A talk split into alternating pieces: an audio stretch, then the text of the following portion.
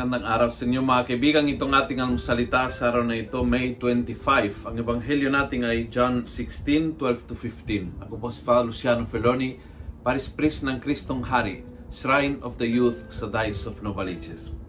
Sabi ni Jesus sa ebanghelyo, I still have many things to tell you, but you cannot bear them now.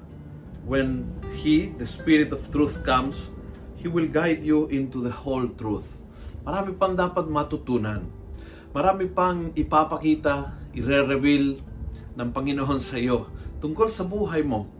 Maraming bagay na hindi lubos na nauunawaan at hindi ibig sabihin na walang saysay, ibig sabihin na hindi tayo ready para lubos na mauunawaan ng mga bagay-bagay. Ang Espiritu ng Diyos ay maging gabay. But minsan you are not ready. Yun ang point ni Jesus ngayon. Minsan hindi tayo handa para malaman ang buong katotohanan. Kaya, hinay-hinay lang. Kalma ka lang. Kalma ka lang. May plano ang Diyos at unti-unti papakita ang kanyang plano. Kung hindi mo lubos na nauunawahan, kung hindi mo naiintindihan ang galaw ng Diyos sa buhay mo, chill ka lang. Chillax. Kalma. Kalma. Huwag maging desperado. Huwag mag-isip agad na pinabayaan o kinalimutan o natutulog ang Diyos o kung ano nang sinasabi nating kalma ka lang. May oras. Minsan, ang plano ay hindi malinaw dahil hindi tayo ready.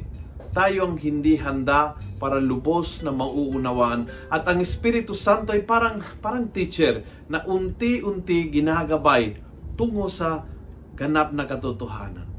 So, imbes na magreklamo, ma-depress o, o uh, lumayo dahil hindi mo naiintindihan ang galaw ng Diyos, lalong lumapit ka sa Espiritu Santo, lalong humihingi ang gabay ng Espiritu Santo at unti-unti gagabayan ka sa kabuuan ng katotohanan.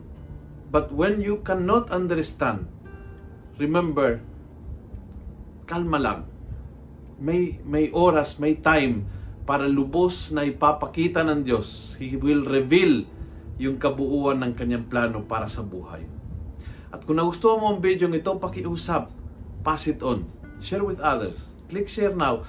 Go to group chat or to Viber or Instagram. Ikalat po natin. Punuin natin ng good news ang social media. Gawin natin viral araw-araw ang salita ng Diyos. God bless.